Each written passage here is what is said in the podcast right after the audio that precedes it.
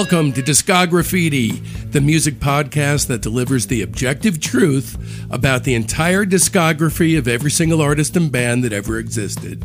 My name is Dave Gebro. And I'm Joe Kennedy, and we've got a lot of objective truth for you today Hope you're ready for it in your ear hole. here on Discography. We're- a name that we chose um, after great deliberation. Actually, That's right? true. It was actually a process of what a couple months of conversations, I think. Yeah, we uh, we, we were going to be uh, the, the the second place name we almost were was going to be Rock Cousteau. which I still love. And then it got bogged down because We were going to take on these personas. Like you were going to be I was going to be Rock. I was lucky enough to land that name, but then you were stuck with Marco Yolo. I was then- down with it. I was going to do it. I know you were. I was up for it. Not really in keeping in character with you.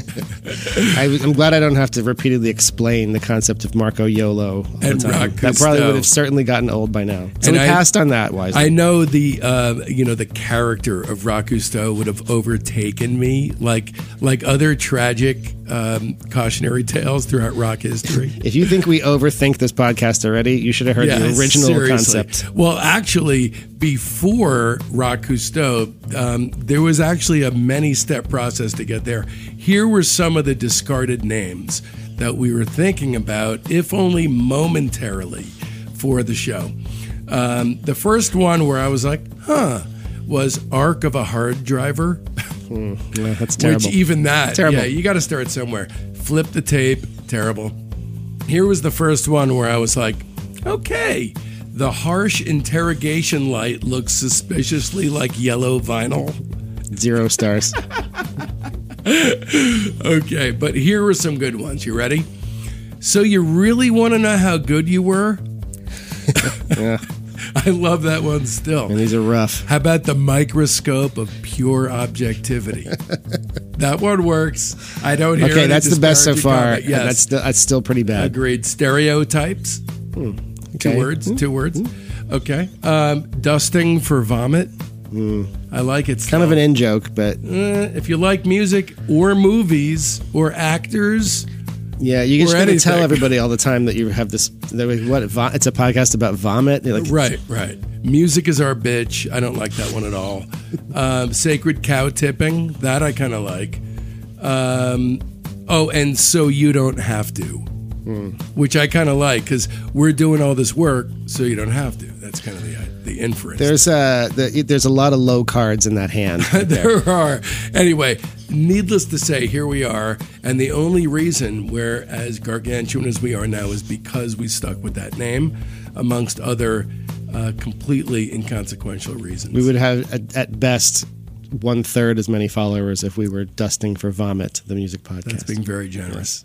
Um, anyway, Well, anyway, today we will be turning the spray cans on the Bee Gees ah, and their yes. comprehensive discography. The minor, Bee Gees, minor key, Eleanor Rigby aping, string laden, beatly boy band turned chest hair flaunting, disco bandwagon flagship act, and ultimately adult contemporary penises. and that's not even all of it. There's It's even that, that doesn't even cover it all, really. It doesn't at all cover it.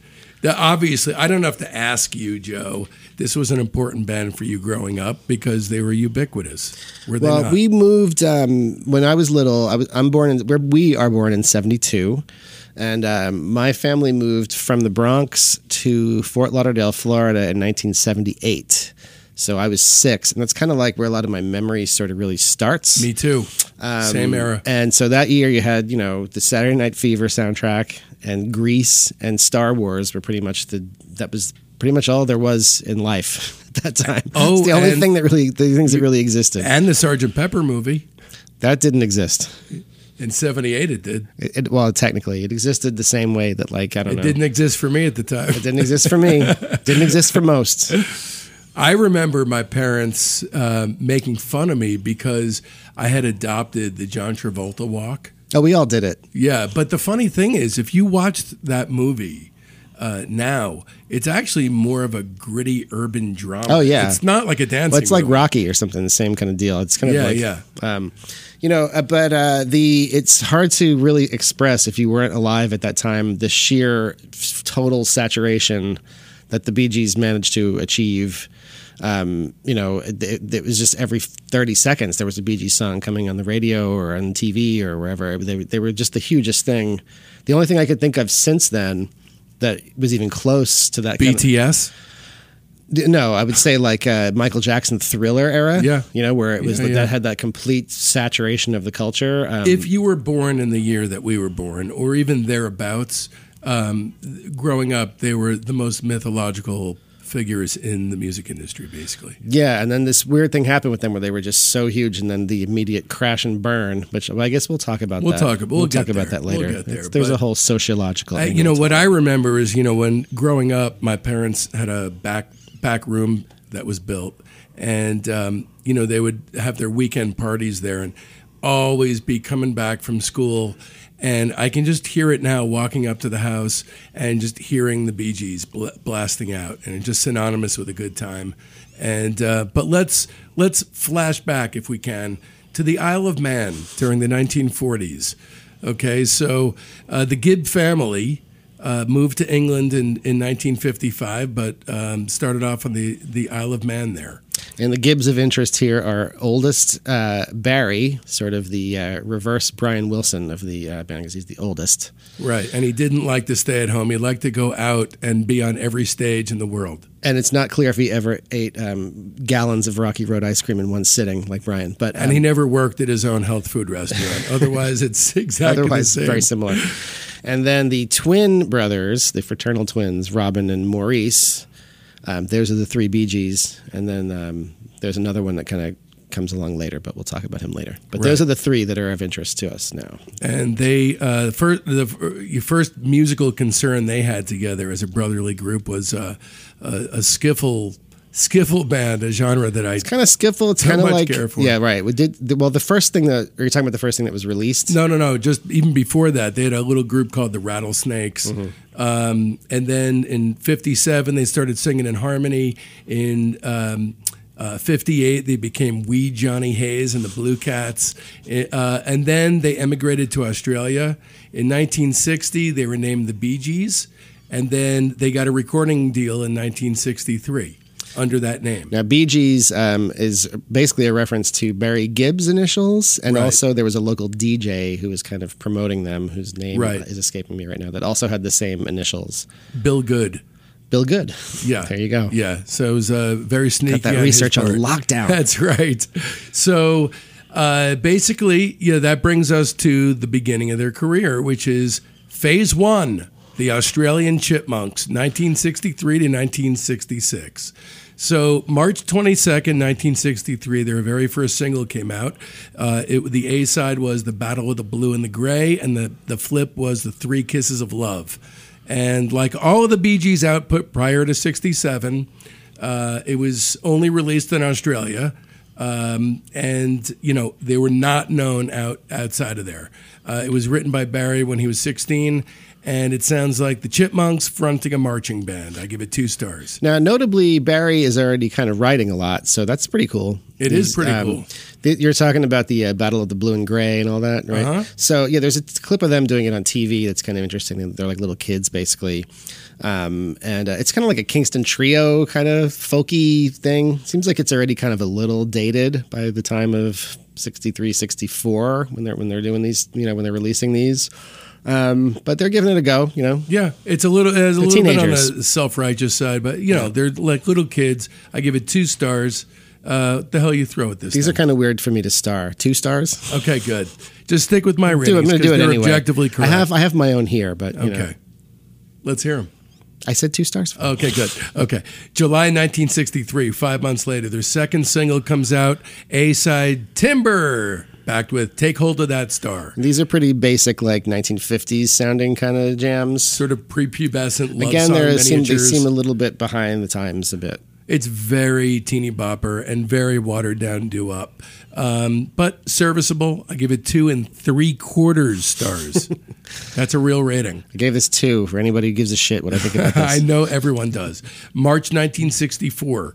Uh, this is what, eight months later? Their third single, A side Peace of Mind, backed with Don't Say Goodbye. More of the same, I think. better than nascent, worse than essential. But this one's a little different to me because now it seems clear that they've heard the Beatles.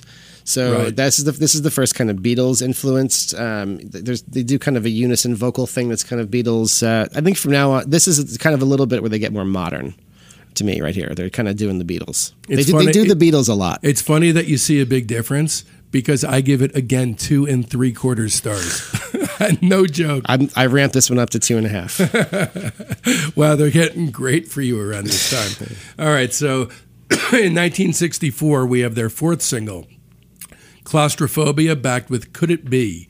Um, so now they're kind of betraying a little bit more guitar reverb heavy shadows influence that seems to suit them pretty well. Again, this one sounds Beatly. This sounds kind of like um, "I'm Happy Just to Dance with You," kind of George Harrison low key Beatles Except with, vibe. except with an accordion solo. Yeah, and they're also kind of singing with the Liverpudlian kind of accent a little bit. To me, Yeah, it yeah. sounds like. Yeah, they're leaning towards greatness here, Yeah. towards the copy of greatness.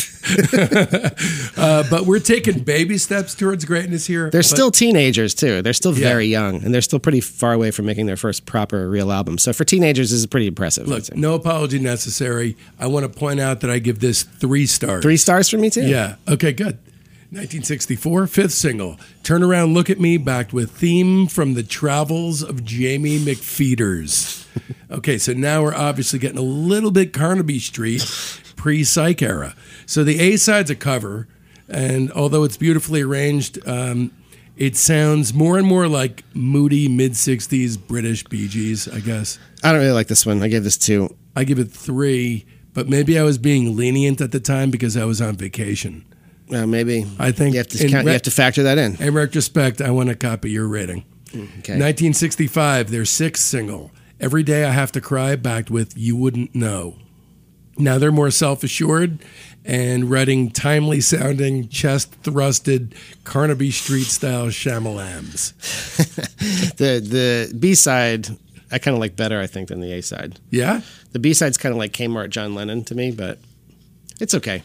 These are kind of interesting because uh, they are kind of making very slight progressions through these. If you kind of listen to them all back to back in order like this, like we did. But su- super slight. The next one's where it gets good for me, though. Yeah, me too. Me too. So you want to talk about it? Take yeah, it so away? Wine and Women, that's the next single. And this one kind of has like a blown out kind of production style. It's kind of like uh, getting almost sort of into like what like nuggets kind of recordings sound like.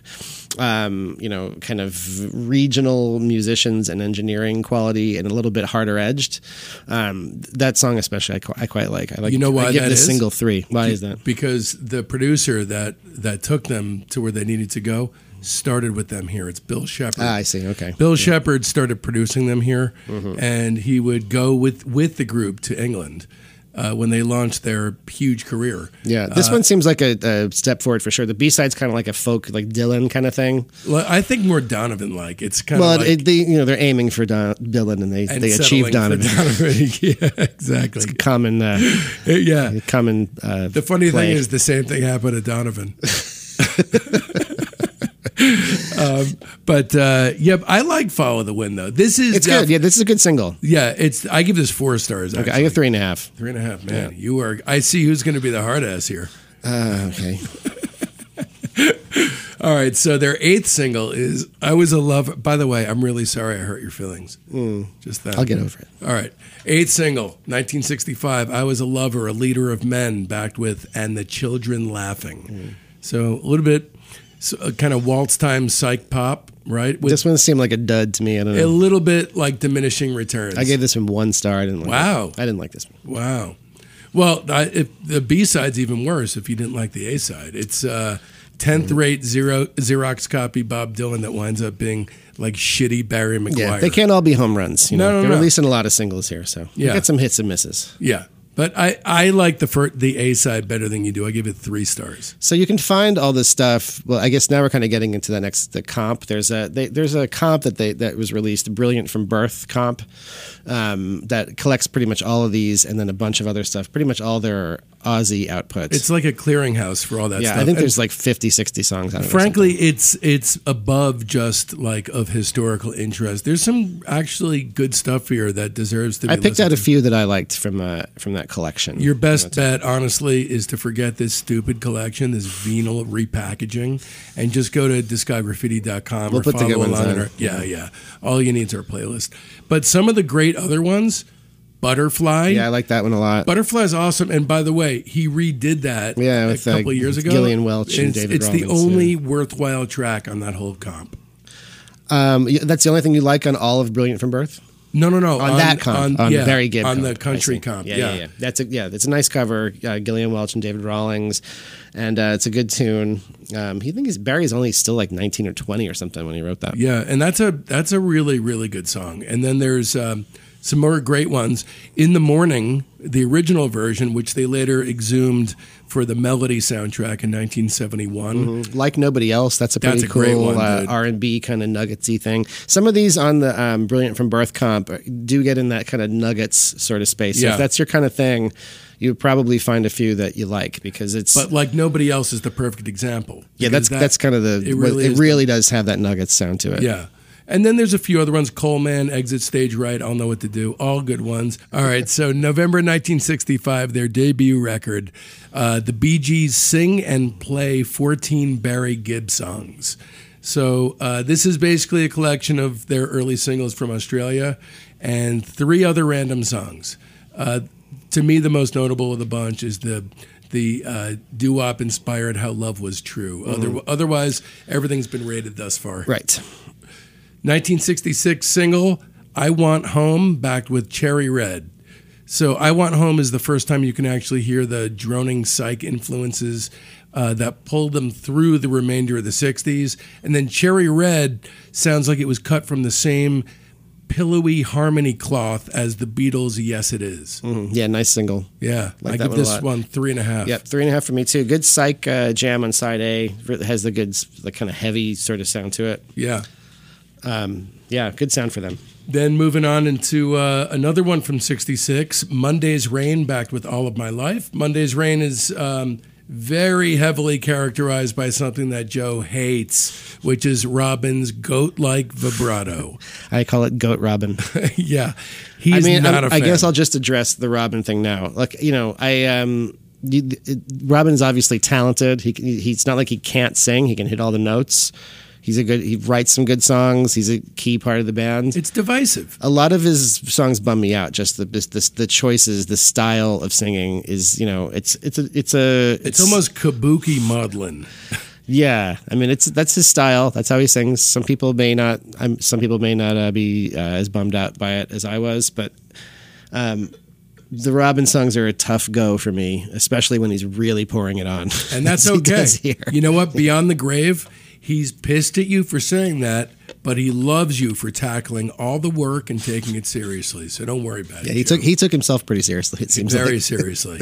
All right, so the uh, the B side, "All of My Life," uh, is even better. I think it's like a very Beatley Barry number that tickles those psych funny bones just so.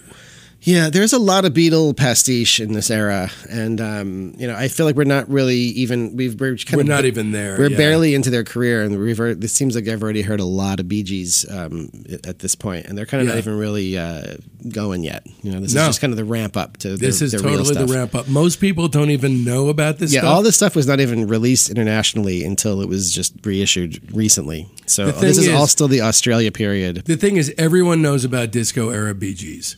Not as many people know about psych era Bee Gees, and even less people know about the Australian stuff. So moving right along, we got the first single that they became well known for, albeit not in a you know gigantic international sense. Spicks and Specks, backed with "I Am the World." It's so uh, like it's by the Thamesmen or something. Yeah, Cups and cakes. cups and cakes. Uh, I wonder if that's what they were thinking of when they. uh, I got to tell you, I love this song. It's pretty good. There's probably a time when I wouldn't have liked it nearly as much, but I think it's sort of a one of those you know four to the floor mini masterpieces from during that time. Yeah, there's a couple of cool things from this period. There, I feel like the songwriting's not really quite where it's going to go yet, but um, they're still very young, and you can see the promise in it for sure. This is basically an, an initial talent audition within themselves to gain entrance into the rarefied air of English pop. Yeah, I think this is the record that got them the real record deal. right, right. So I give it four stars. I actually very much like. I gave this single. three. Uh, then we have the album Spicks and Specks, and and um, so unlike the previous record, uh, which had only contained three songs that hadn't uh, appeared on other stuff, Spicks and Specks can really be regarded as the first proper album. I for the agree, group. yes. Yeah. Um, so the best of the rest is as follows. So. Uh, Play Down is probably the best song on it that hasn't been heard elsewhere. Yeah, and it sounds kind of Bee Gee-ish. Like it kind of has their has Barry's distinct kind of like uh, m- melodic sense to it. It's it sounds like what they're going to sound like. Right. And and the song is actually so good that there's a fucking mouth harmonica solo in it, and I won't even take it down a It's, peg for it's it. Kind of, that one's kind of almost disqualifies It it. almost does, yeah. and there's a few other good songs, but that's not a great record. I give it two and a half stars. Uh, what did I give that here? I gave that one two. Okay, fair enough. The other thing that was kind of of note, I kind of liked uh, "How Many Birds," which Yeah, that's a good um, song. appropriately sounds like the birds, yeah, yeah, but without the Y. not the Y. But yeah, that, that one's pretty good. Um, so they w- they really didn't have a lot of success. All the success they did have was sequestered in, in their their homeland. So they went to uh, to England. This is January fourth, nineteen sixty seven. They sailed to England. Um, so while they were at sea, uh, the most uh, influential newspaper in Australia, um, uh, Go Set, had had said "Spicks and Specks" was the best single of the year. And then um, Brian Epstein had gotten demos. The demos had been passed on to Robert Stigwood, uh, who uh, had recently joined NEMS, uh, Epstein's company. And then after an audition with uh, Stigwood in that next month, in February of '67, uh, the Gees signed a five-year contract uh, with Polydor. It's amazing how things worked back then. Yeah, you just take a giant ship overseas and sign a record deal. I guess they had recorded like 85 songs or something by then. And Yeah. they're like 20 years old, so I guess. But they, this- they, this they, worked truly pretty, they worked pretty hard to get there. This, yeah, they did, The- and this truly is the beginning for them. Um, you know, he he backed them hardcore. Without Stigwood, who the hell knows? Honestly, I mean, You could start here, and you still have plenty to plenty to dig into. Yeah. you know, most people do. I think the the uh, the Australia period's pretty obscure of their career, but um, definitely worth checking out, especially if you're into that kind of like nuggets kind of sound. There's Yeah. there's, there's a bunch of those. And of so things. what what wound up changing their vibe um, is be, before the first album, the group expanded, and you brought in Colin Peterson and the and Vince Melouney, and from all uh, from all accounts, this was a band. Well, they also um, on the they start making their first album pretty much, and um, they they start using a lot of brass and strings. The records get a lot more ornate, Right. so it takes it into a more classy kind of pop thing, and less so much like garagey bands like they were in England. I mean, in Australia. Yeah, yeah. When they get to England, it's more of like they kind of go into this sort of like zombies, you know, baroque kind of It's, mode. it's building off a that Eleanor Rigby minor chord like dour. right. I guess the point is they got they English got the budget to do all that stuff. Oh, yeah. to put lots of strings and stuff on the records, and that Yeah, that's yeah. becomes pretty prominent. Um, that's a distinct feature throughout their career. The the- kind of lush orchestra stuff. The the first uh, the first big one was New York mining disaster 1941, which um, was again with the Beatles piggybacking. I don't, it was sent out to DJs with a blank white label, Mm-hmm. so that they would do a Klaatu thing. And then some people fell for it and thought it was the Beatles, which is Yeah, yeah. completely inexplicable to It me. It is inexplicable. Like, did people just not have ears or anything? And by the way, it's an interesting song because the harmony vocal is more prominent over the main line, isn't it? That harmony that. of that song kind of sounds like disconsonant to me, like they're Uh-huh. singing in parallel fifths or something that you're not supposed to do harmony wise. Yeah. Um, and they put the bleeding goat up front. um, so that one's not my favorite. That's one of, to me one of the not highlights of the this first record. But um, But this this kind of brings us into phase two. So right, phase two. phase two, the psychedelic years, 1967 to 1969. Here we are. So album number one is Bee Gees' First, August 67. Groovy cover uh, done by Klaus Voormann. This is an unbelievable record, man. Yeah, it's very good. I'm going to try not to overuse the word pastiche in the next however many uh, Just say it hours now. we do Yeah, this. that's it. But um, this is, uh, you know, very influenced by the Beatles. But I think one kind of one of the more successful Beatle pastiche efforts, really, probably ever. Ever, ever, man. Um, there's a bunch of songs you can sit, but they pull it off yet as even though it's pastiche, it's original because it's them singing it, and there's also um, just this maudlin vein that right. the Beatles never really took up. Yeah, I, I, mean, maudlin is kind of a word that has negative connotations. Um, I think it's kind of fair to call a lot of their stuff kind of maudlin.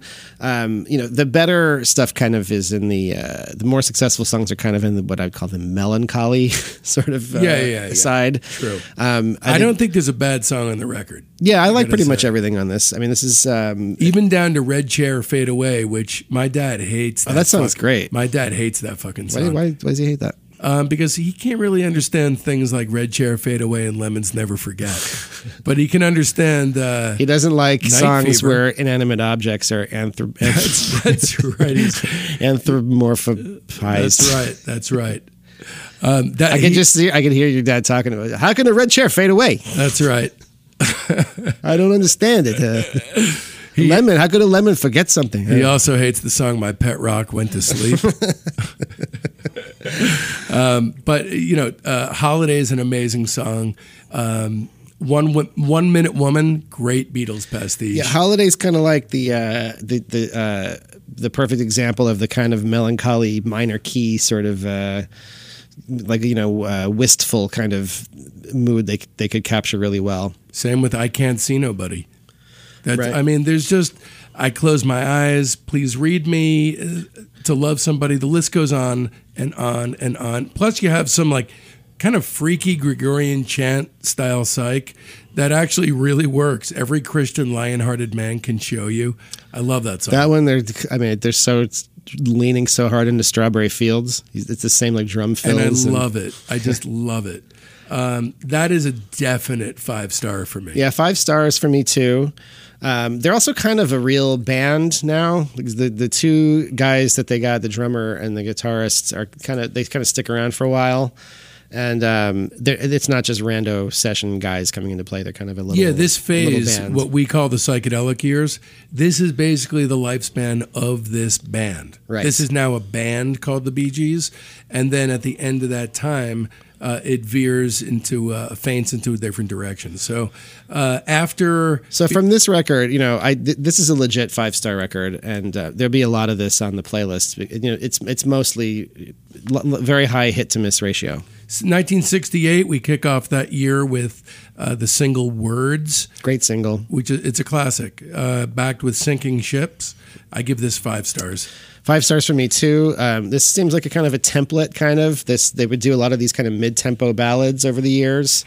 Um, this is this is you know this is their sound. This is uh, very up, representative. It wound up choking doing. the chicken for them later on, unfortunately. But, right. uh, so in February '68, you have the album Horizontal.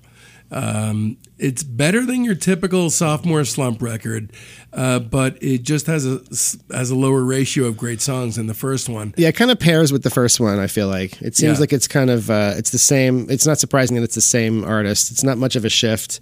Um, the the there's a few too many Robins on this right, Robinsons right, right. on this one. Look, um, there's in my estimation, there's five great songs in it. World, Lemons mm-hmm. never forget, and it's true too. By the way, it's a little known fact about lemons. With the sun in my eyes, great song. Massachusetts is a Stone Cold classic, and Harry Braff. Harry Braff is. I know. I know. I, I know. I like the twee stuff. You know that. Harry Braff kind of sounds like the Monkees to me. It's like they went for Beatles and got. And Monkees. your problem with the song is? I like the Monkees. Okay. I love the. Monkees. What's when you're aiming okay. for Beatles and you arrive at? I guess that's still right, an okay right. result. There's some. There's some eh, stuff on this. Um, and before we throw our star rating at it, Barker of the UFO is an awesome B side to Massachusetts. Uh, Do you like I, farty bass? I love farty bass. Kidding me? Three and a half stars for this record. Not quite as good as the first. I gave it exactly the same. I also like that there's a ballad I think kind of near the end called "Horizontal" that has a nice, real nice kind of melody to it. That's decent. Um, yeah, you know, lemons never forget. Uh, that one we should talk about a little more. That you that you could probably you could play that for people and it would blow their mind that it's the Bee Gees. Right. It's just a really real good psych tune. Um, that that that's kind of the standout um, from this record to me. Yeah, it's a cool song. I like. I wish they did more anthropomorphized. Anthropomorph. Amorph. um, So yeah, moving on. 1968, uh, they put out a single, uh, "Jumbo," backed with the singer sang his song. I thought it was a decent enough stopgap release, but nothing earth shaking. It's fine. Three stars. Three stars. Okay, September 68, the third album of the band, and it's called Idea. Right, and this one gets a little more bland. Um, this one seems like it's not as good as either of the first two, and it's kind of a little bit of a different thing. It's a little bit less like uh, psych, kind of more straightforward. Well, Barry, when he was interviewed, he the to paraphrase him, he basically said they weren't getting along at all at this point, Right. And it just comes across uh, the ego clashes come across in the music, Well, it's starting to get more binary. There's kind of rockers and kind of wuss ballads. right? So it's kind of like they, the songs kind of fall into one of those two things. There's some real Robin, like Goat Robin songs on this. That one Yeah. in the summer of his years, that's kind of like the most goat voice one. I think it's just basically like the demands of a of a band in the 1960s. You inevitably, uh, unless you were superhuman, were going to backslide into more trifle like confectionery territory. Well, yeah, well, you know, the song "I Started a Joke" is on this record, Yeah, that, great that was a big hit. That's a good I've got, example. I've got to get a message to you. Another great one. Well, like I, I started a joke. That's a good Mm-hmm. song. It was a hit. Not everybody was turned off by the voice of it. I, I can't. I just uh, you know I'm, I'm trying to be fair. It's it's it's it- it's hey, tough when it's a singer that you don't like. It's, It's tough to thing- get around it. Uh, Most people have opinions about music, but Right. when you uh, when you have a show like Discog Graffiti, it's an objective truth about music. So you don't need to apologize about it. Yeah. Okay. Okay. I'm going to probably keep apologizing because I feel bad about how much I don't like the way Robin gets. you don't always have to speak well of the dead. right. Okay. Okay. All right. If you, especially if you were bad mouthing him when he was alive, and and that was I don't think I really thought about it much until now. I This don't is think the- I really. I don't think it really crossed my mind how Robin I, gets all, saying all I hear from you is Robin sucks, Robin this, Robin that. for like 30 years now. so uh, th- this album is not the greatest thing in the world. Uh, One other tune I want to mention because I think it's kind of key in their uh, advancement. Can I guess? Is it Kilburn Mm-hmm. It's Towers? Kilburn Towers, yes. it. And this has um, they have now discovered the major seventh chord, Oh. which is kind of a chord that's um, you know it's it's uh, it's it's a it's a very melancholy, wistful chord. It basically has a major chord and a minor chord in it, so it's kind of a happy, sad kind of sounding chord. Um, and they a lot of their later hits um, uh, really um, exploit the magic of the major seventh chord. How do you ama- mend a broken heart? It's amazing it took them until 1968 to find it. Well, yeah, it's kind of like a jazzy chord, really. Kind Right, of. right. Um, but yeah, so um, it's kind of a new color for them, and they start Right. using it from here on out. Worthy of note, uh, the Vince Melouney. The, I mean, they must have been nice guys, the Gibbs, because they let him put a song on the goddamn He's the album. guitar player. Right. So he wrote a song on this called "Such a Shame," and it was about how it was a shame that the group is falling apart. Okay. All right. I give this two and a half stars. I gave Idea three stars. Okay. Uh, more forgiving. All right. 1969, Odessa. All right. Let's talk about this fucking behemoth of a record. First of all, the heft of it. This thing was coated in vinyl, right? Was it vinyl? No, it's like a kind of a velvety. We had my, okay, so my mom. have the Yeah, my mom had this. So this was in the like a, you know my parents were young when I was First born. of all, this is a rock opera. Continue. sort of. It's sort of a rock opera. Ish. My uh, my parents were young when I was born. They were in the early twenties, and I kind of inherited their record collection. So I got all my dad's records, all my mom's records. They're kind of all and you know bo- big huge box of forty fives. But Odessa was in there. My mom's big Bee Gees fan, and I remember Odessa like the cover of it and the the the packaging, the way it was made. It it just felt very forbidding, like I wasn't supposed to open it or something. Well, this was intended as a concept album about uh, the loss of some made up ship in 1899. So this fucked the band up completely, and uh, it it basically rendered them inactive as a as a band, and um, is, uh, split them apart as a brotherly unit for a Some while. people swear by it. Some people swear by it, and actually, I'm kind of in the middle. Although this typically is truly my my zone. I love stuff like this. They the the concept is uh, very loosely adhered to. if if, if at all. It's one of those like strains of concept albums where it starts as a concept album and literally right out of the gate they're like, ah, fuck it, let's just do a regular album. But then they leave the concepty thing in. Well, the, the first song is like a seven and a half minute like abomination. It's like it's like the real opera e parts. Right. Um, it- it's about the boat wreck and all that. I don't think like, it's an abomination, but it's certainly not a great oh, song. I don't like that at all. Look, There's the- a part of it where Robin is like double tracking his voice, and he's like, so it's like double track goat voice, which like with this extreme vibrato. So it's like it's the weirdest thing to hear double tracked because it's like like oscillating out of phase with itself, the vibrato, and then like it sounds most people sounds don't like a understand. theremin or something. Not, not in a good way. Most people, like most people don't understand that uh, Bee Gees. That is not Barry Gibb. That is Bleating Goat. the Bleating Goats. that first song is no, no. It's it's Nope. it's length. If you love Robin, you'll love it. Conversely, There's also a lot of really overdone string, like uh, I love orchestra stuff. I love a lot of that shit. I really do. like the whole side four is mostly orchestra, just like instrumental. All right, most of this album to me is good. Some of it is great. There's nothing bad to me on it. I'd say the great stuff is I've plucked out five songs that are going to be on the playlist. You'll never see my face again, which is awesome. That's good. Melody Fair is awesome. That's nice chamber pop thing. Lamplight is awesome. Okay, so yeah, Lamplight's kind of an important one to talk about because that kind of broke up the band for a minute. Right. Uh, let's go back to that. I just want to finish yeah. it. Give Your Best is um, uh, really good country informed track on the record, and I Laugh in Your Face.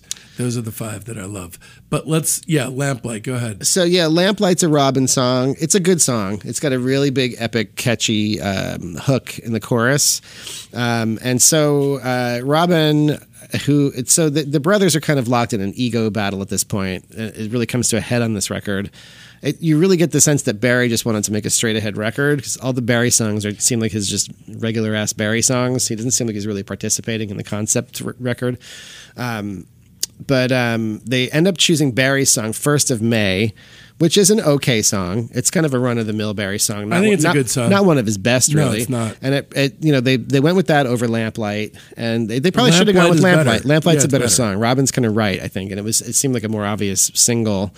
Some A and R guy was probably like, "We don't want this goat verse part." I don't know. Right. But um, and then so Robin ends up kind of leaving the band over it. Um, I guess the, the first of May single also didn't do well. Right. So there were two reasons. Right. um, uh, ultimately, this is just like every time I come back to Odessa, it feels like it's going to be better than it truly actually is, or or how I want it to be. But it still is, I think, a very good album, and I give it three and a half stars. I gave it two and a half, and there's Ooh, a, there- wow. yeah, I didn't like it really that much. I like the some of the Barry. There's a couple other things on here that are just weird, like Marley Purt Drive, which is like an obvious rip of The Weight. Yeah, yeah, it's a yeah, It's a direct rip of, and it kind of just makes you realize how good The Weight is. right, right. And it's also just really weird that this like Americana song that obviously sounds like the band is on this like not this like rock concept album about a sinking boat in Right, Russia. right, doesn't right. really make any sense. It makes you think that like Basically- Barry's not really participating. Barry's trying to sink the boat. Basically, is what he's doing. They should have uh, called it "Sink And the dude, Boat." what about Edison? Uh, Edison's so fucking stupid. no, no, no. There, listen, that I song is idiotic. I don't think there's a bad song on the record. I think- Edison, if you're curious, is a very straightforward tribute to Thomas Thomas Edison, um, and it's it's very dumb. Well, no, no, they knew him well, and they knew him as Tommy Edison, so it makes total sense if you know that. Um, Yeah, I gave this two and a half. I don't really like Odessa. Um, they finished out the decade uh, with a single called "Tomorrow, Tomorrow," backed with "Sun in My Morning," and this is the first single that they released after Robin had had quit. Uh, they were now down to a trio: Barry, Maurice, and the drummer Colin Peterson. So Vince was out too. The A side is a solid, if unexceptional, Barry Belter, and "Sun in My Morning" is, I think, an excellent folky ballad. Um, this was the start of a period of great uncertainty for the band, and it's certainly their first trek across the Sahara of popularity.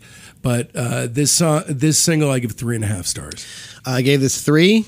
Pretty good song. Um, but you're right. Yeah, this is kind of the, where they sort of uh, begin a um, a kind of different phase. Um, That's right. is that right, Dave? Is It is phase? right. Phase three, sailing the schmaltzy seas, 1970 to 1973. All right, so before we even get into the records, here's the thing. These guys, you got to understand this about the Bee Gees. N- not many people do, I think, or, or consciously do. They set an adult contemporary template in the early 70s. They interrupted it, they bookmarked it, by having an astronomically successful disco career, and then they revisited it for decades. Right. Yeah, they were. So yeah, this is like 1970. We're at now, correct? Yeah, this is, I mean, it can totally be argued that this is the real Bee Gees. You strip off the Beatles, and before you throw on the disco, this is them writing from their hearts, wouldn't you say? Yeah, and it's so like classically. Um, okay, the 60s are over now. We all got to like cool out. Right, right. mellow out and grow up like So- the adults. The first one. They really is- epitomize this uh, very well. you could tell they're adults because the cover of the first album in this era is um, uh, a Robinless Bee Gees dressed in armor It's like Arthurian uh, knight round table kind with of With an album gear. called Cucumber Castle, referencing a song that they'd released three years prior.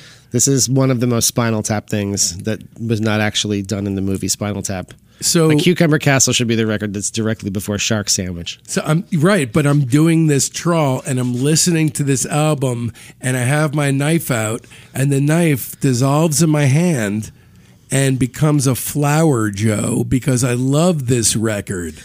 It's okay. I really do. This I- whole there's string, a lot of really good stuff on this. This whole string of these are you know you it's it, this is good for the playlist thing is you can you can pluck off a few good ones on each one um, but these you know i listen to all these right in a row that, that's how we do this podcast and a lot of it blends together for me it's it's kind of this kind of uh, a lot of soft rock the, the, the records is. they get a little bit samey Uh, there's a very strong country soul vibe, which again was probably just pulled outright from the band.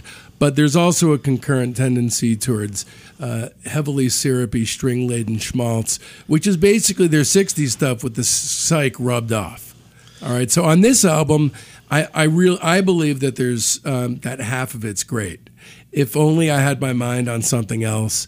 Uh, sounds to me like a dry run for the next year's How Can You Mend a Broken yeah Heart. that's a, okay so you know barry get, a lot of these records kind of start off with big like really good barry ballads and this is a good example of one where the the way it's written he just connects the dots all the right ways it's a very good melodically satisfying song he's usually good for like one home run like that at least per record Yeah, I mean, to me, there's a few other ones. Um, you, first of all, you have IO IO in the tradition of cartoony pre-Graceland Africa rips, a la Taproot manuscript by Neil Diamond. Um, it's a narrow but proud it's, tradition it's a micro. it's a narrow and not really even that proud tradition It's a very shamed tradition. then you left me. I love. Uh, the Lord kind of reminds me of Dear Doctor by the Stones, that kind of country. it's kind of pantomime. ironic ironic country, song Uh, Sweetheart, My Thing, which is a really good Maurice track. My thing kind of sounds like an Elephant Six kind of song, you know, like like kind of like it would be like Olivia Tremor Control or something, Uh-huh. like even down to the slightly out of tune guitar. It's like Yeah. perfectly Elephant Sixy. Yeah. song. Could that's kind of a gem. I, that's kind of a gem song. That was kind of my, one of my favorites. You, I'm guessing you don't like this this record as much. I give it. It's three okay. You know. I gave it three, and I Okay. think you know, I wish they had made a whole. Um, these records start to get where if they had just left off some of the ballads, the records would. have But you know, I guess that these are all kind of short. or too. just put out one record a year instead yeah, of two. yeah. There's a lot of kind of like you know they they feel like they got to hedge their bets with like these kind of uh, goopy ballads, and there's always like a handful of those. So, th- I mean, to me, that's not even the Sahara qualitatively. The Sahara aesthetically, as well as commercially, was the next record. Right. So, two years on is the second record from 1970. Hey, and guess who's back? Yep, yep. Go boy. Rob, Robin's back, but it's not making much of a difference. The best known track is "Lonely Days," which was uh, released as the obvious first Right, single. that's kind of a hit. You probably know that one. You've probably heard that one on like AM it- radio. It, was number three at the time. It's um, but as a record, it is not their proudest moment. yeah, So it's a lot of it's. This one's more ballad heavy. I feel like than most of them. super treacly. I mean, we're now pretty much officially moving away from Carnaby Street stuff and towards the goopy end of the stick. Also, also compared to some of the records from this period, this one has kind of a kind of a clunky and slipshod kind of quality to it. It's like it sounds like it's not really recorded quite as well. The performances are kind of uneven. Um, there's some kind of flubs on a few of the songs. It just sounds a little more um, rough around the edges, and rough around the edges doesn't really suit them very well. No, it doesn't. Um, this one sounds like it was kind of rushed out. Well manicured does the Bee Gees well, unless you're talking about post 1980 records. More on that later. One of the worst songs I've heard for this entire podcast doing this uh, was, was on this album. No, Sincere Relation. That's bad. oh man, that's, that's bad. That's freaking bad. Ooh. Yeah, yeah. That one's rough. All right, so moving on. But We're- there's some more. There's a few more things I wanted to mention. oh, I'm Um, so sorry. Um, there, there's a couple other nice songs. Uh, the Portrait of Louise is kind of uh, they're kind of going for that. Got to get a message to you. That one's kind of got a Yeah. got a good like Everly kind of sweep or uh, you know that kind of big ballad sweep to it. Righteous Brothers, not Everly Brothers. It's kind of got that kind of you know Wall of Soundy kind of thing it's going for. And then Back Home is is certainly more rock oriented than they usually lean towards. yeah. What'd you rate this? Uh, what did you rate? Two. it? I gave it two and a half. Yeah, I don't, I don't care for this one very much. Mm-hmm. Uh, 1971, they did the soundtrack for a movie called Melody. Um, the main ad here, uh, really, it's not. Uh, we're not rating the record. We're just rating the song because it's the only thing. Everything else is um, string stuff. Uh, there's a Crosby, Stills, and Nash tune on it. Uh, this was first recorded in '65 by these guys. Uh, re-recorded in 1970 for the film changed to Morning of My Life. Um, this I give five stars to. Yeah, I love this. So this is you know they re-recorded this, but with a real like '70s like Kodachrome film kind of Yep. vibe to it. It's- Yep, like bread. yeah, it's you know. it's got a you know it's definitely has a soft rock goop kind of to it, like a but kind more of layer of- poppy, more poppy. It is very catchy. yeah, and his his vocal is really really nice on it. It's it's a good. I this is definitely playlist material. totally on really the playlist. really good yeah. song. It's just born for a playlist because the rest of the record's completely inessential. Yeah, so but good. That's that's a good gem to pluck out there. Good song. The other thing they did in 71 is more important than that. It's a record called Trafalgar. So, um, you know, Records are coming fast and furious here. So Yeah, a lot of material coming. this is like an Emitt Rhodes style contract uh, where it's like impossible, but yet somehow they're keeping up. The song that was very, very important for these guys, if it wasn't for this song, God knows if we'd even be here talking about them today, is How Can You Mend a Broken Heart? It became very important for them. A, it gave them the, you know, the knowledge that, okay, we can be a functioning vital concern. It was a smash hit. It was this Yeah. number number one single in the U.S. Um, yeah, it was their first number one single in the U.S. But also that the fame from this song had to carry them through the most Sahara years that they were going That to put that's that the success of that put some gas in the tank for a while. right, exactly. Um, that song in in itself, "How Do You Mend a Broken Heart," I was talking about the major seventh chord thing before, and that's another perfect example of it. The first, you know, "How can you mend?" That's the that's the major the note that makes it the major seven. They're really leaning into that there, um, and uh, that's it's, it's, uh, you know they also sing in the falsetto on that song, but it's but it's a different kind of falsetto than the falsetto they would, they would soon become famous slash notorious for. You know that moment where he goes, okay, does that count as vibrato? That's- or is that's- that, that's like is that vibrato. breath control. It's that's technically tremolo. You would call Tremolo, that. So when you're, it, but it's, it's sort of a form of vibrato is when you're sort of like uh, changing the pitch Right, right. a little bit. Tremolo is when you're kind of going, you know. okay, okay.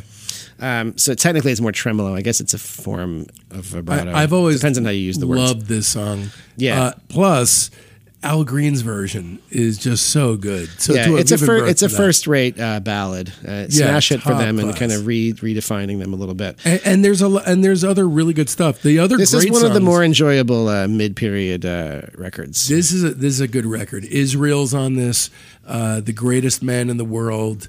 Trafalgar is one of Maurice's most outstanding Yeah, works. Israel's kind of like a aren't like a Van Morrison kind of Yeah. thing, right? They're kind of going for that there. It's really good. They're really. I mean, I'm going to use the p word again. They're they really are pastiche artists. They really they're Yeah. going to live. Oh, we're going to make a thing like this, and they make it pretty close. But But they have cool, there's, though. there's some fucking bullshit on this too. Dearest, if you don't like uh, Bleating Goats versus BGs, uh, you're gonna want to steer clear of Dearest because it's beyond cheese. It's a goat ballad, uh, and then and then Lion in Winter is total dog shit as well. It, it's this side one's pretty good. Side Right. side two is pretty rough. yeah, it's Um, true.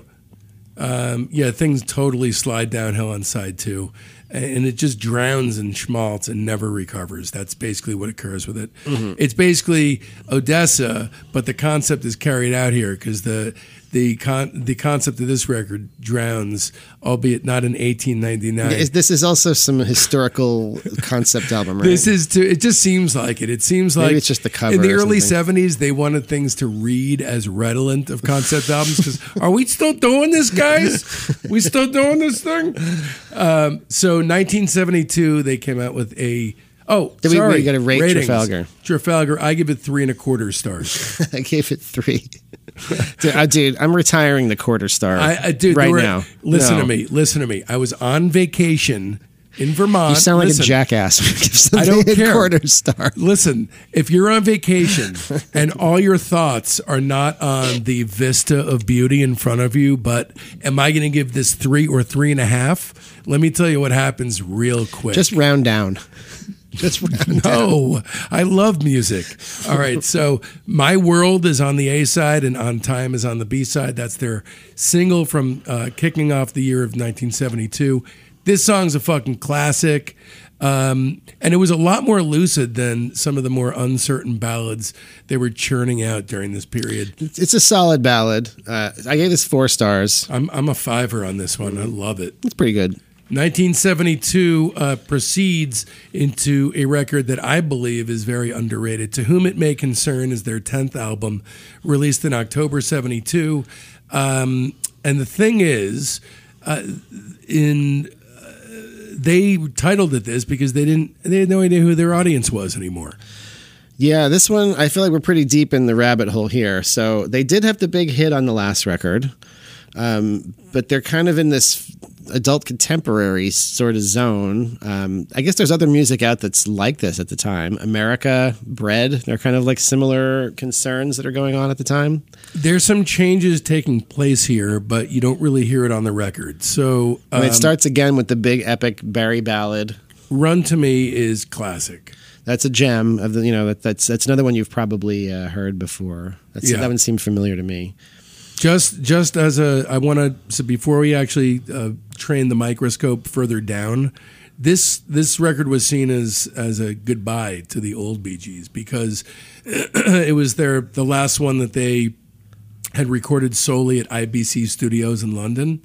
Uh, it was the last one with their conductor arranger Bill Shepherd, who had been with them since '67. Yeah, right. So these all have that in common. They have that the Bill Shepherd orchestrations on them, um, even still up to this. So a lot of this one is has some real easy listening vibes. And also, of some of these tunes were old ones that were finished or rewritten for the occasion, like uh, "I Can Bring Love." yeah, not a lot of like tension on this. This is this is a real. I, there's a bunch of songs I love on this record. I, I think you probably don't like, this better than me. Yeah, yeah. I, Run to Me is great. We Lost the Road is great. By the way, all these are going on the playlist. If you agree with Joe, I want you guys to write in and say, take those goddamn shitty songs off our great playlist.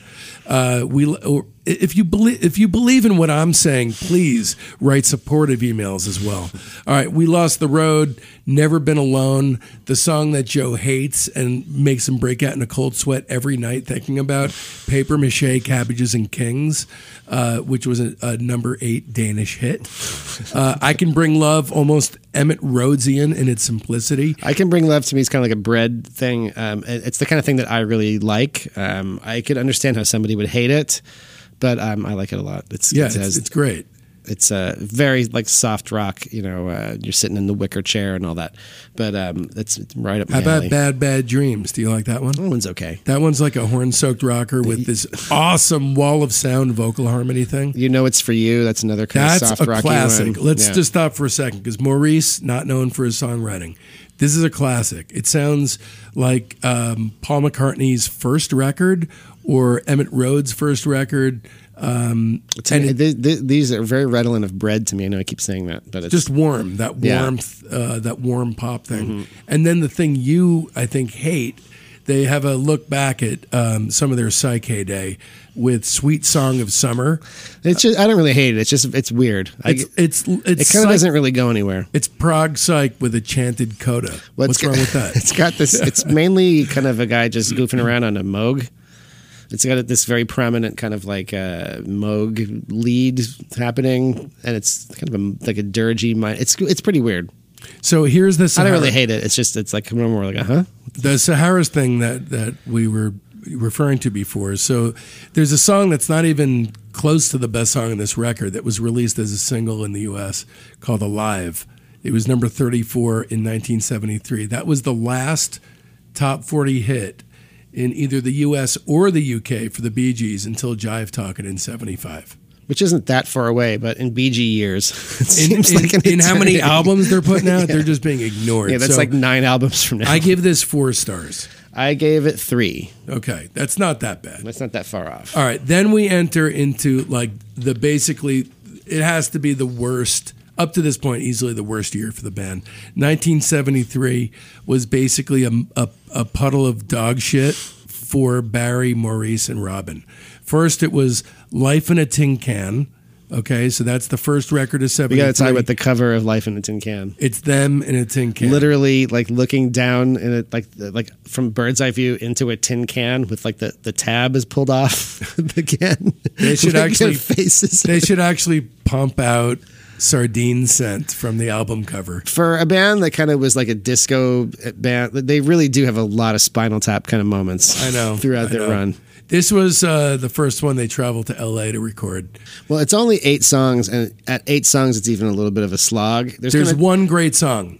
The one great song will be on the playlist. It's called South Dakota Morning. I would I would classify that as a good song. It's, Okay. it's like a country thing. There's kind of two kind of songs on this record. There's kind of like the truly maudlin kind of piano ballads, and then kind of like country folk Australio British Americana kind of songs, like like a like they're kind of trying to do Americana, like that. Like there's bit, bits where it even sounds like the band America. Little, yeah, yeah, literally. yeah. South Dakota Morning is not that far removed from what America was. Um, Yeah, I agree- I agree. It, it, it, does sound like that a bit. It's you know uh, this this is uh, they seem a little bit lost at They're stage. they're here. totally lost. I give this one two stars. I give it one and a half. And then, um, you know, the second part of 1973, uh, you know, they have this record that remains unreleased. It was supposed to be called A Kick in the Head is Worth Eight in the Pants. So, Uh, this was done. It was in this from the same sessions as Life in a Tin Can. Right. Um, so uh, I guess we were spared more Life in a Tin Can. Right, We right. weren't really spared it because me and you still had to listen to it. Well, yeah, I couldn't find most of these tracks. Were you able to? Uh, I th- I thought I found most of it, but I don't know. Oh, it's hard to get a Okay. definitive list of what's actually on it. I had to There, poke around a honestly, there's nothing even worth putting on the playlist that I heard. No, it's kind of more of the same kind of aimless drift of the uh, of life in a tin can, more kind of maudlin soft rock. Um, you know. And it was it was Robert Stigwood himself who refused to to um, for the album to get released. It just thought it wasn't commercial enough. But at that point, they probably had no idea which which way to turn. Right. So they're a few albums away um, from their big smash hit, um, and you know time moves a lot faster in those days. You don't have a hit for a couple of years. You're in a kind of a precarious position um, back then. Right. So at the end of 1973, this band that was not that long ago had been uh, a very valid concern are now looking at albums that are not even being released commercially. Right. And so wait until part two to find out what happens with this band. Do they disappear into the annals of obscurity? Or maybe do they try something new? Do they try a flip on an old Did formula? try something new and funkier? Wouldn't you like to know? We recommend binge listening if you happen to come across this in the future. If you're coming across it now, we recommend you sitting by your phone with your trigger finger extended, waiting for a week until the next one comes. Please go on Instagram, Facebook, Twitter. Please follow us. Um, the more also, go to all of your uh, Spotify and Apple Music, whoever you get podcasts. Please subscribe to us. That really helps us a lot when we get subscribers. Go on multiple platforms and follow. That helps Tell us your even friends. better. Tell your friends about us. Tell your frenemies. but we'll see you for the next one. Thank you so much for tuning in to Discog Graffiti. My name is Dave Gebro. I'm Joe Kennedy, and we'll see you next time.